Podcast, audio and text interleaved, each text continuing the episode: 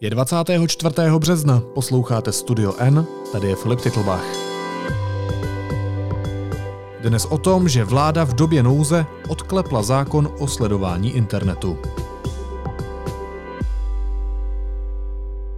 Minulý týden, tedy v době nouzového stavu kvůli koronaviru, schválila vláda kontroverzní novelu o vojenském zpravodajství, které, pokud návrh schválí sněmovna a podepíše prezident, dostane pravomoci monitorovat český internet, což může mít dopad na soukromí všech lidí v Česku. Probereme to s reportérem Jakubem Zelenkou. Kubo, ahoj. Ahoj, Filipe. Jaké pravomoci má mít podle tohoto dokumentu vojenská tajná služba? No, je to hodně široký, tak já to docela zjednoduším. Oni v podstatě budou monitorovat český internet a v případě, že na něj třeba zaútočeno, tak budou mít možnost vrátit ten útok. To znamená, že využijí kapacity sítě, aby vlastně provedli protiútok a zároveň budou monitorovat i ten provoz na těch sítích tak, aby se v případě tomu dalo líp bránit. Takže bude vznikat i nějaký tým hackerů? Ano, budeme mít my už vlastně máme vojenský hackery, ale tohle je zákon, který vlastně mu umožní být víc operativní.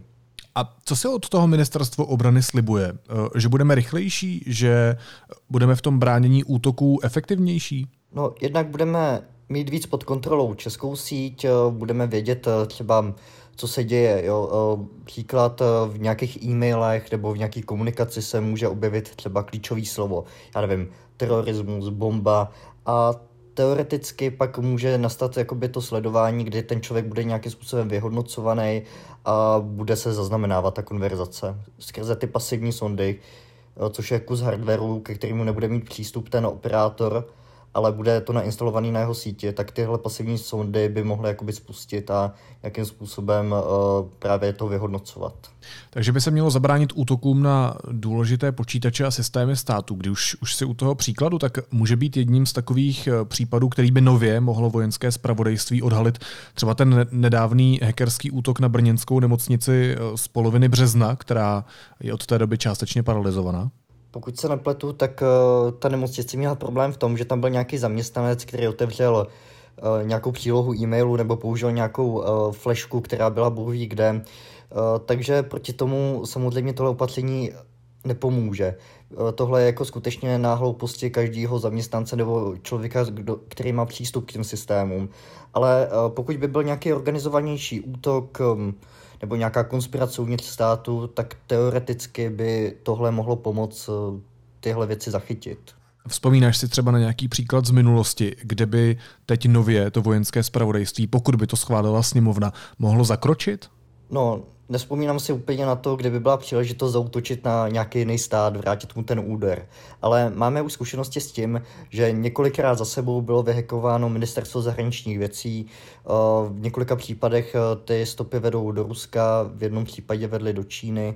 Takže pokud by se objevil nějaký takový agresivní akt, tak by teoreticky se dalo zasáhnout. Nesmíme zapomínat, že teďka už vlastně to bojiště není jenom země, vzduch, moře, ale teďka i ten kyberprostor. A to bojiště bude čím dál důležitější, protože jak vidíme třeba teďka v době, kdy je koronavirus, tak bez internetu by nefungovala velká část naší ekonomiky, neobjednal by se jídlo, ale taky jsou tam i důležitý systémy, třeba ty, který ovládají plynovody, nebo jak už si říkal, nemocnice, takže skutečně když ovládneš kyberprostor nebo ho nějakým způsobem poškodíš, tak dokážeš poškodit razantně i ten samotný stát. A tomu se snaží právě tyhle ty zákony a tyhle opatření zabránit. Takže chápu správně, že pokud by na nás v případě hackerského útoku někdo z této pozice zaútočil, tak bychom bojovali třeba s Ruskem nebo Čínou? No, tak je velmi nepravděpodobné, nebo myslím si, že je nepravděpodobné, že by nějaký útok přes kyberprostor přišel ze spojeneckých zemí, kteří jsou součástí NATO, nebo máme s nimi nějaký obranný pakt. Pokud se koukneme na země mimo NATO, tak je tady i hodně jiných velmocí, ať regionálních nebo světových, který mají určitě zájem třeba poškodit českou ekonomiku nebo oslabit země NATO. Může to být třeba Severní Korea, může to být Irán, může to být zmiňované Rusko i Čína. Těch velmocí, který chápou NATO jako nepřítele nebo rivala, je prostě hodně. Pojďme ještě podrobněji k tomu systému, který by tady mohl vzniknout. Jakým způsobem, jakými nástroji by mohli zpravodajci ten internet monitorovat? No, já už jsem to částečně popsal. Jednak máme tady nějaké jakoby oddělení, který řekněme tomu vojenský hekci, nebo hekci v maskáči, že jo. Ty prostě můžou provádět tyhle ty úkony a pak samozřejmě jsou tu tady takový ty, jednodušíme tomu říkejme sondy nebo špionážní krabičky a ty by byly právě u těch síťařů nainstalovaný. A to, ale my neznáme specifikace, tak my vlastně úplně nevíme, co by dělali. Prostě je to tajné a to se těm síťařům nelíbí, protože vy najednou máte třeba, představ si, že se založíš firmu a teďka za tebou přijde někdo z úřadu a řekne, dejte tam tuhletu krabičku, my vám neřekneme, co dělá, ale víte, že je v souladu, nebo že byla instalovaná kvůli tomu, že byl přijat zákon o vojenském zpravodajství a budou ji využívat vojenský zpravodajci.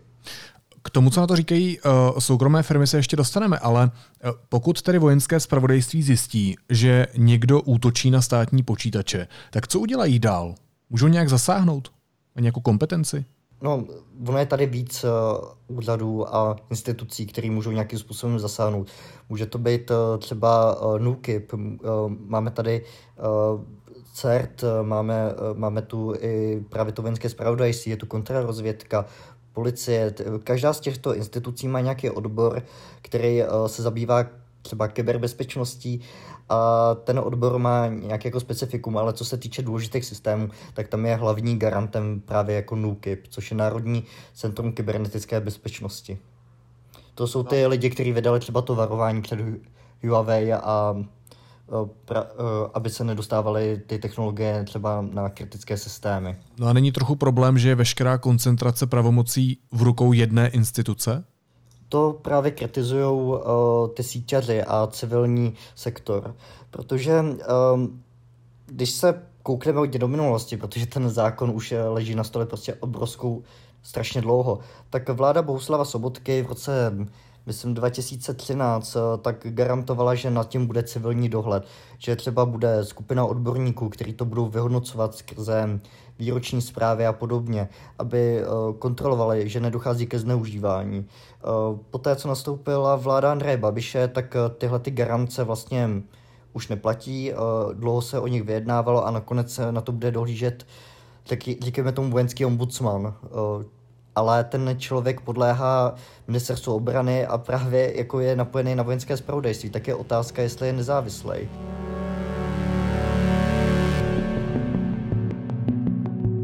Takže ty garance, které jsou v současné chvíli v tom zákoně, tak jak je napsaný a jak byl poslaný do poslanecké sněmovny vládou, tak podle civilního sektoru prostě nestačí. Jak říkáš, o tomhle tématu se diskutuje několik let. Soukromý sektor si stěžuje, že neproběhla žádná otevřená diskuze. Přitom IT firmy budou muset vojenské zpravodajství pustit do svých systémů, už se o tom mluvil. Musí jim umožnit nainstalovat sondy, které mají v tom monitorování sítí pomoct. Jaká to má rizika podle nich? Že to bude jednoduše zneužívatelný, že ty krabičky můžou třeba být nebezpečný, můžou být nespolehlivý. My skutečně nevíme, co tam je. Představ si, že fakt máš jako nějakou černou krabičku, když to zjednoduším. Takový ten mystery box a teďka nevíš, co v tom je. A ty by ses připojil třeba do své sítě, která je citlivá, kde máš soukromí zákazníky, něco, o čem vlastně nevíš, jak to funguje a z čeho je to složený? Já ne. Tak tohle právě vadí těm civilním firmám a tomu civilnímu sektoru a zároveň se bojí, že když tam budou mít, řekněme, tuhletu krabičku od vojáků, že se stanou taky terčem, že teďka si třeba cizí velmoc řekne, hele, tak teďka součástí, já nevím, ty armády jsou i tyhle ty civilní sítě, protože tam mají jejich hardware, tak přes ně povedeme ten útok. Příklad.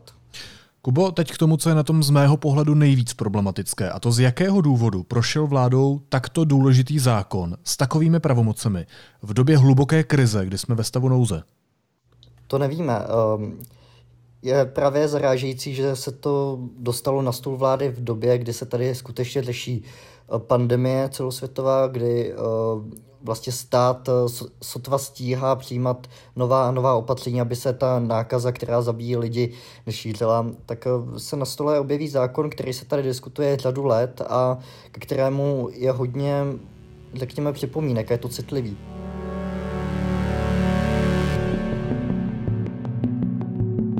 to až vypadá, jako kdyby, řekněme, obrana využila té příležitosti, aby přes vládu protlačila právě tenhle ten zákon a nebyla kolem něj dostatečně, řekněme, žádná diskuze. No a zkoušel jsi s touhle otázkou konfrontovat vládní politiky, třeba právě ministra obrany Lubomíra Metnara? To zkoušel můj kolega Lukáš a oni vlastně argumentují tím, že jsme se zavázali přijmout nějaký podobný zákon v roce 2016 na summitu NATO ve Varšavě. Ale otázka je, jestli to nemohlo ještě chvilku počkat. Přece jenom tady mluvíme třeba o měsících, maximálně třeba letech, kdy budou teďka asi jiné priority a tohle je natolik citlivá záležitost, která se dotkne soukromí nás všech, že by to prostě mělo projít žádnou diskuzí. Ta teďka bude probíhat ve sněmovně a je otázka, v jakém stavu nakonec ten zákon projde či neprojde. To zatím nevíme. Přesně jak říkáš, prošlo to vládou, novela teď ještě musí obstát před poslaneckou sněmovnou. Jakou tam má šanci? Řekl bych, že za to opozičních politiků ta kritika bude velká, zvláště co se týče Pirátů, což je jedna z nejsilnějších frakcí u nás v parlamentu. Ty tu novelu kritizují už dlouhodobě a jelikož je, řekněme, kyberprostor jejich modlem, jak hodně říkají, tak budou velice pečlivě dohlížet na to, aby se z toho nestal nějaký paskvil. Co se týče opozice další, tak podle mých informací civilní sektor s nimi vede tu debatu a snaží se nějak jako zvrátit to, jak je to napsané a dostat do toho třeba větší kontrolu. Nebo třeba i zmařit a odložit ten zákon na nějaký klidnější doby. Když říkáš, že nejkritičtější hlas mají Piráti, tak co jim nejvíc vadí na celém tom balíčku? Nejvíc kritizují to, že by mohlo dojít právě ke zneužití těch pravomocí, podobně jako civilní sektor. A bojí se toho, že ta kontrola není dostatečně nastavená. Samozřejmě jsou tady jako vždycky tajné služby, pracuje se s utajnými materiály, ale vždycky ty instituce musí být nějak tajně kontrolované, aby se nesplašily. To jsme mohli třeba vidět v kauze Nagitate, kde vlastně asistentka premiéra dala sledovat jeho manželku 2 vojenskýma zpravodajcema, což určitě bylo za hranou. Takže právě pro tyhle případy se to musí kontrolovat. No, ten zákon každopádně vyvolává víc otázek než odpovědí. Tak jak na tuhle kritiku, ať už těch soukromých firem, nebo Pirátů, nebo i novinářů, reaguje ministr obrany Lubomír Metnar? Ten se za tím zákonem stojí. Argumentuje právě tím summitem ve Varšavě v roce 2016. Podobně jako Jan Beroun, šéf vojenského zpravodajství, si myslí, že to už mělo být přijatý dávno. Což je možná pravda, možná skutečně takový zákon tady už nějakou dobu měl být. Otázka je, jestli už od začátku prostě nejsou ty jednotlivé strany tak zakopaný ve svých pozicích, že prostě nejsou schopní už dialogu. Protože když máte jako přes 7 let na toto vyřešit a periodicky se vám to vrací, tak je někde asi něco špatně. Ten zákon jistě bude potřeba, vzhledem k tomu, že se dneska bojuje i na tom internetovém hřišti, ale co ty na tom všem považuješ za nejvíc problematické? No, pokud můžu mluvit za sebe, tak já jsem třeba člověk, který je ochoten snést větší míru rizika za cenu toho, že budu mít větší svobodu. Co se týče těchhletěch, řekněme, zákonů, které kontrolují internet, tak jsem v tom velice obezřetný, protože jak se jednou ty šrouby utáhnou, tak málo kdy se povolí skutečně a to se může stát jedině v případě, že vypluje na povrch třeba nějaký jako skutečný průser.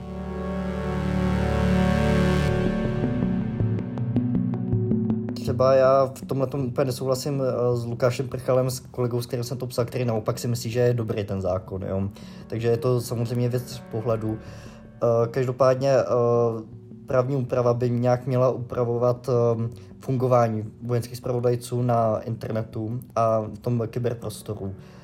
Otázka je, aby byla celospolečenská diskuze ohledně toho, jak to má vypadat a jaký budou mít pravomoci. A ta diskuze zatím se nedostává úplně do pozornosti laické veřejnosti, což je možná škoda. Protože na internetu jsou všichni. 86% lidí v Česku je na internetu, pokud se nepletu. Podrobnosti o tom, že vláda v době nouze odklepla zákon o sledování internetu, jsme probrali s reportérem Jakubem Zelenkou. Kubo, díky moc. Díky, Filipe. Teď jsou na řadě zprávy, které by vás dneska neměly minout. Česku zemřel první pacient nakažený koronavirem. Jde o 95-letého muže, který byl hospitalizovaný v Praze v nemocnici Na Bulovce. Maturity podle návrhu Ministerstva školství mají být 21 dnů po znovu otevření škol. Když se otevřou po 1. červnu, mají je nahradit výsledky z posledních 3 vysvědčení. Ministr školství uvedl, že se zkrácením letních prázdnin se nepočítá. Vláda jednomyslně schválila pozastavení elektronické evidence tržeb po dobu trvání nouzového stavu a pak po následující 3 měsíce. Žádný poplatník tak nebude muset evidovat své tržby a povinnost nebude kontrolována. Potravin je v Česku dostatek, ale Ministerstvo zemědělství se připravuje na krizové scénáře. Pro takový vývoj chce zvážit i možnost omezení vývozu surovin pro výrobu potravin. Vláda schválila kvůli boji proti ekonomickým dopadům šíření koronaviru zvýšení schodku letošního státního rozpočtu ze 40 na 200 miliard korun. Tomio Okamura uspěl u ústavního soudu se stížností proti označení Pitomio. Jeho žalobu na vydavatele časopisu Reflex, s níž původně neuspěl, bude muset znovu řešit Městský soud v Praze.